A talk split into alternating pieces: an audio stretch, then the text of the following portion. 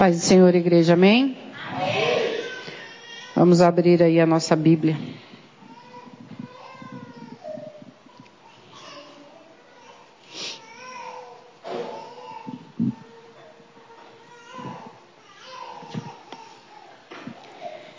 Em Isaías 41, 8, do 8 ao 13, nós vamos ler.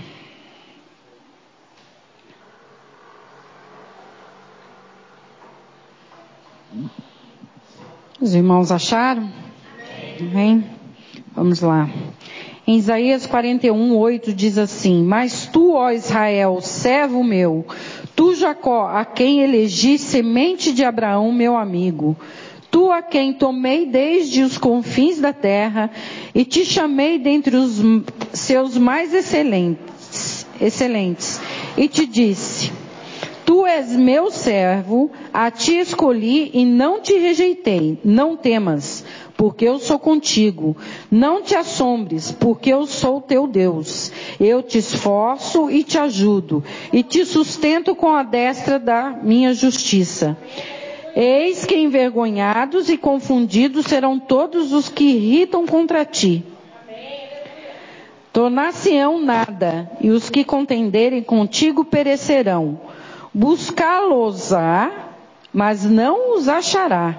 E os que pelejarem contigo tornar-se-ão nada, e como coisa que não é nada. E os que guerrearem contigo, porque eu, o Senhor teu Deus, te tomo pela tua mão direita e te digo: não temas, que eu te ajudo. Amém? Irmão, aqui nessa palavra, eu fui estudar aqui o Evangelho de Isaías, é chamado Evangelho do Antigo Testamento. Isaías recebeu o título de profeta messiânico. E eu fui procurar saber o que é ser messiânico. É um profeta providencial, iluminado pelas graças divinas, carismático, líder, tudo relativo ao Messias. O livro de Isaías é um livro que sempre está nos fortalecendo, sempre fala sobre a vinda do nosso Deus. Ele sempre está falando no Messias que há de vir todas as visões proféticas que Isaías teve sobre o Messias que ia vir de uma virgem está aqui no profeta de Isaías. E aqui nessa palavra eu encontrei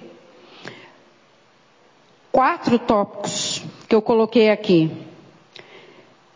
Que ele sempre estava dizendo ao povo que o povo tinha que se encorajar. Lá na passagem de Josué,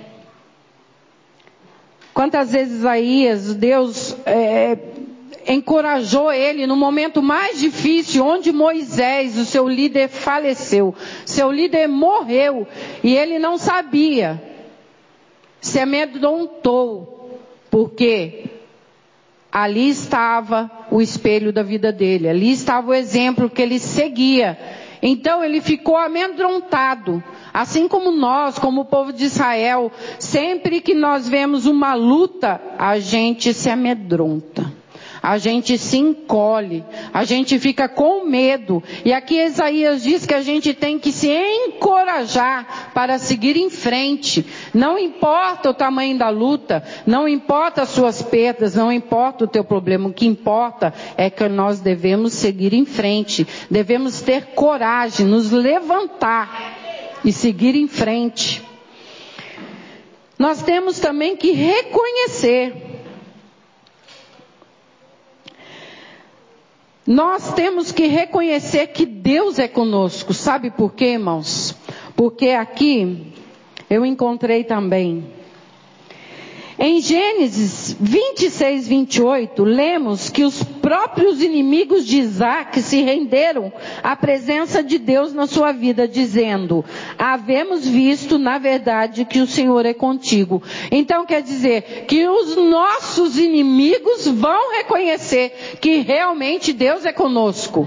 Através do que? Através das nossas vitórias, através dos nossos esforços de seguir em frente, mesmo estando em batalha, mesmo, mesmo estando, estando assim, diminuindo, nos rastejando, porque às vezes tem batalha em nossas vidas que, irmãos, não é fácil. É difícil, é difícil passar pela prova. É difícil, às vezes nós passamos engatinhando mesmo, nos rastejando para chegar até onde Deus quer. Então, os nossos inimigos, eles vão reconhecer que Deus está conosco, que Deus é na nossa vida. Eles mesmos vão reconhecer. Nós temos que reconhecer também, mesmo na dificuldade, que Deus está nos guiando, Deus está nos segurando, Deus às vezes está nos carregando no colo. Nós não sentimos, não podemos ver, mas Ele está nos carregando no colo. Nós temos que nos esforçar. Mais uma vez o Senhor anima Josué, esforça-te, segue em frente, que está escrito aqui. Em Josué 1,9, o Senhor mais uma vez anima Josué, dizendo: Não te mandei eu? Esforça-te, tenha bom ânimo, não pasmes, nem te espantes, porque o Senhor teu Deus é contigo por onde quer que andares. Então nós não devemos nos espantar com as coisas que acontecem, porque na vida do crente tem coisa que acontece que até a gente duvida. São coisas que acontecem que a gente fica fala, mas meu Deus, como o Senhor permitiu acontecer? Mas ele permite, sabe por quê, irmãos? Porque ele nos escolheu como soldado. E como soldado, nós temos que seguir em frente. Nós temos que enfrentar a batalha. Nós temos que ser soldados aprovados para chegar aonde Deus quer que nós possamos chegar que é lá o nosso propósito. Nós temos um propósito com Deus. Se Deus recebeu o nosso propósito, nós temos que seguir em frente como um soldado na guerra. Um soldado na guerra, ele não abaixa a arma dele. O soldado na guerra, ou ele luta, ou ele morre. E é assim que Deus quer. Ou você luta contra o gigante que se levanta, porque maior sou eu que estou à tua frente. Então o gigante, ele sabe que ele vai se levantar, mas ele sabe que ele vai cair. E é isso que nós temos crer. Que ele pode se levantar quantas vezes ele quiser. E todas as vezes que ele se levantar, ele vai cair por terra. É isso que nós temos que crer. E o povo de Israel, quando estava na glória, estava tudo bem, mas quando vinha a batalha, ah, o povo começava, opa, vamos ali naquele ali, ó, oferecer manjares àqueles deuses, que eles vão fazer o que a gente está querendo. Ah, vamos caminhar pelo outro lado? E não por esse, porque Deus, acho que Deus não está conosco. E às vezes nós crentes fazemos isso também. Fazemos, sabe o que? Quando Deus não faz o que a gente quer, ou quando nós estamos numa prova, a gente faz o que? Ah, hoje é dia de culto. Ai, hoje a prova está pesada demais. Hoje eu não vou, estou cansada, estou irritada. Pois é esse dia que você não veio à igreja, é o dia que você perdeu a tua bênção. Então não chore. Não chore se a batalha está grande, porque você deixou de vir à igreja. Você deixou de vir ouvir a palavra, assim como Israel deixava de ouvir, ouvir. Deus deu dois ouvidos para que possamos ouvir bem. E deu apenas uma língua para sermos tardios em falar, tardios em irar, tardio em falar coisas que amanhã nós vamos nos arrepender do que saiu da boca. Então temos que aprender a ouvir a palavra do Senhor e entender o que Deus está falando através da palavra. Coloquei aqui também que devemos ter prudência. Ah, se todas as lutas nós não tiver prudência em lutar, planejar como vai ser feito, ter prudência de como você vai dar o passo e não falar, ah, não, Deus é contigo e vou lá, ó, fazer tudo porque Deus é contigo. Não é assim que funciona. Deus é conosco, mas primeiro temos que pedir a permissão, ver se está permitido nós darmos aquele passo. Às vezes é, a gente olha assim, nossa, que carrão. Ah, vou comprar aquele carrão, mas será que Deus está na compra daquele carrão? Será que Deus está abençoando a compra daquele carrão? Você já fez as suas contas? Já viu se vai conseguir sustentar o carrão? Então temos que ser prudentes. Prudentes. E aqui eu coloquei também que nós devemos descansar. Deus dá o descanso para a gente. Ele nos coloca em lugar de descanso, porque toda vez que nós entregamos as nossas lutas, as nossas guerras na mão de Deus, é descansar, é acreditar, é reconhecer, é crer que Ele é o suficiente para trazer a bênção até as nossas mãos. Se a gente não descansar e tentar fazer do nosso jeito, irmãos, nós não vamos chegar a lugar nenhum, nós não vamos alcançar o que nós estamos querendo, porque nós estamos fazendo do nosso jeito e não do jeito que é do jeitinho de Deus. Temos que esperar o tempo, a hora, os minutos, porque Deus é detalhista. Deus ele não falha, ele chega no último instante para abençoar o teu povo. Mas nós temos o quê? Que crer. Que Ele vai abençoar.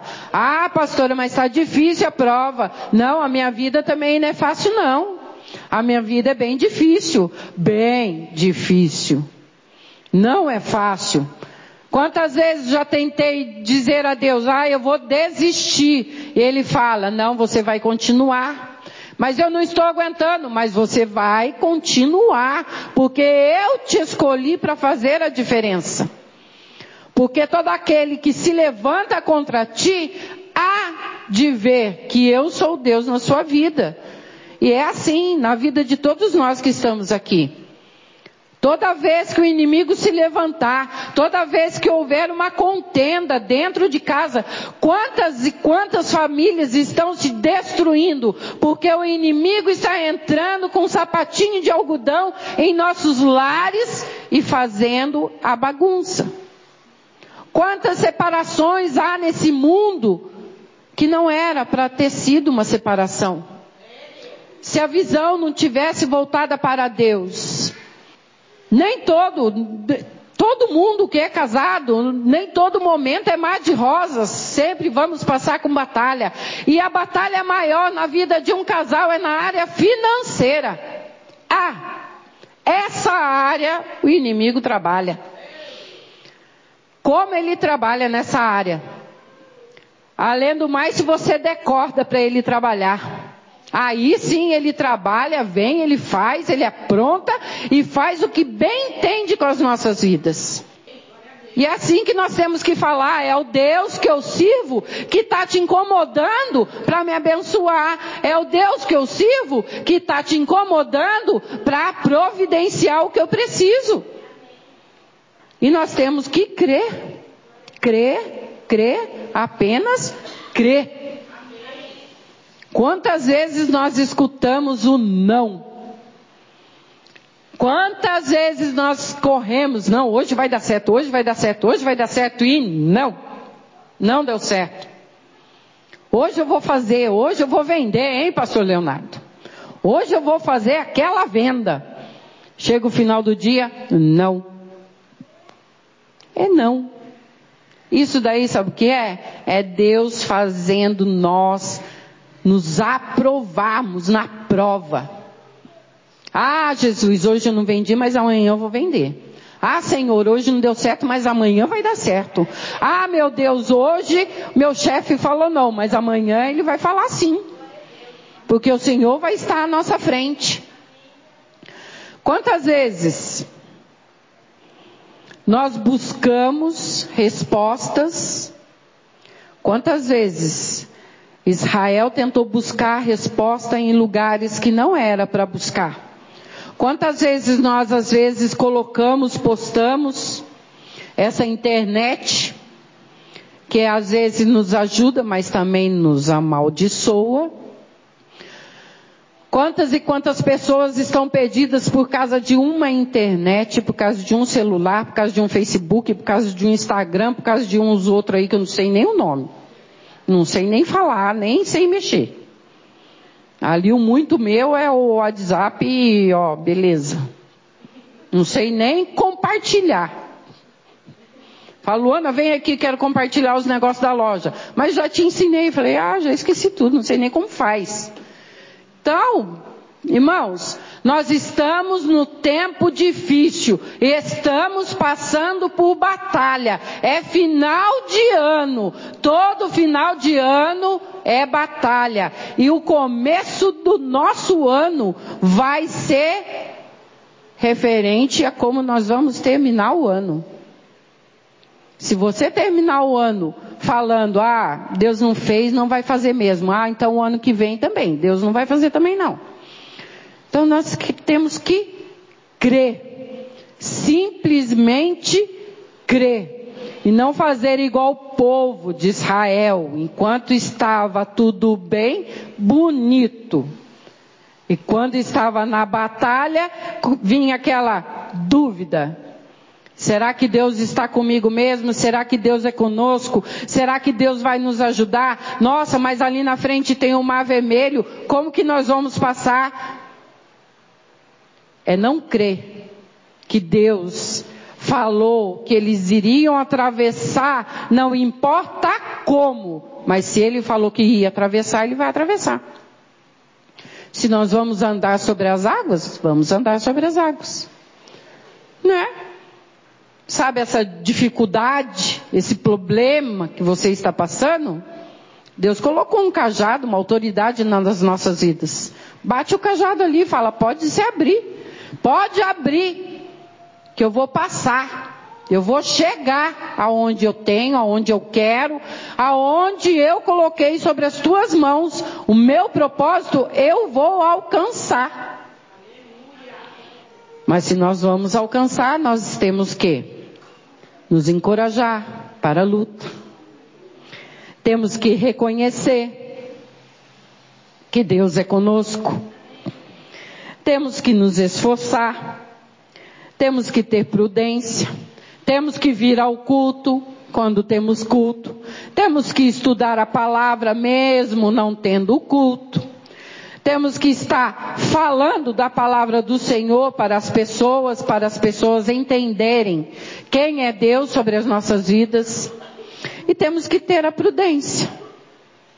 Prudência em todos os passos que nós vamos, toda a caminhada. Nós temos que ter prudência. Se nós não acreditássemos mesmo que Deus é Deus sobre as nossas vidas, a gente nem colocaria os nossos objetos, os nossos pedidos de oração aqui no altar. Nem colocaria. Por quê? Não sei se Deus vai fazer mesmo. Quando o irmão comprou a rifa, o irmão tinha certeza que ia ganhar? Então. Quando eu comprei a rifa, eu falei, eu vou ganhar. Eu vou ganhar, Jesus. Eu quero essa bicicleta. Mas não importa se nós vamos ganhar, se nós vamos perder. O que importa é que foi levantado um propósito na casa de Deus. E se esse propósito foi levantado na casa de Deus, cabe a nós fazer esse propósito chegar até o final. Não importa. Todo mundo comprou, todo mundo achando, não, vou comprar, vou ganhar, vou ganhar, vou ganhar, eu quero ganhar. Eu quero. Eu quero ganhar, eu quero ganhar. Mas só tem um ganhador neste propósito, que foi o irmão. Certo? Mas nós também ganhamos, porque nós fizemos parte de um propósito que está ligado à igreja E Deus vai nos abençoar porque nós abençoamos esse propósito. É isso que nós temos que entender.